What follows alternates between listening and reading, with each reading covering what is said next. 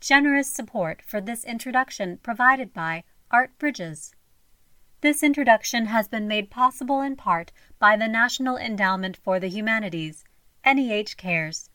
Any views, findings, conclusions, or recommendations expressed in this audio do not necessarily represent those of the National Endowment for the Humanities. This is Megan Jordan, Curatorial Assistant in the Department of Photography at the George Eastman Museum. Over the course of multiple days in mid April of 1978, Jim McQuaid and Carole Kismaric sat down with photographer Andre Kertész to discuss his life and work. The 20 hour oral history is an in depth look into the photographer's childhood and family life in Hungary, his discovery of photography, involvement as a soldier in World War I, during which he photographed and was shot, his life in Paris, immigration to the United States, and his inner and outer circles. There are multiple occasions throughout the interview that, with the whirring of a projector in the background, Kertész walks through how a number of his photographs were made.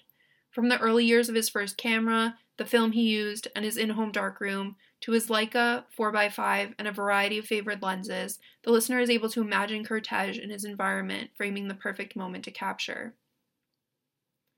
Later in the interview, the projector is turned on again to view works by other photographers, rotating through slides by greats such as Timothy O'Sullivan, Daguerre, Talbot, Henry Peach Robinson, Alfred Stieglitz, Clarence White, and Edward Steichen, the interviewers inquire if Kertész was aware of their work and interested in it.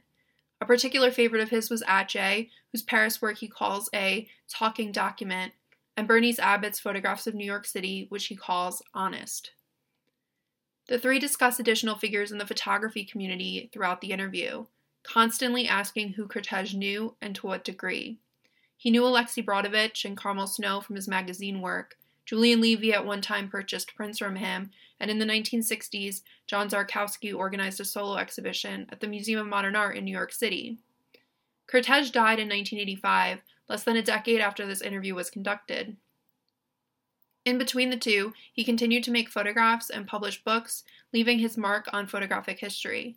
While listening to 20 hours of an interview may seem like a long and arduous task, Kertész, with his lively personality and unique accent, makes listening to his stories a joyful adventure.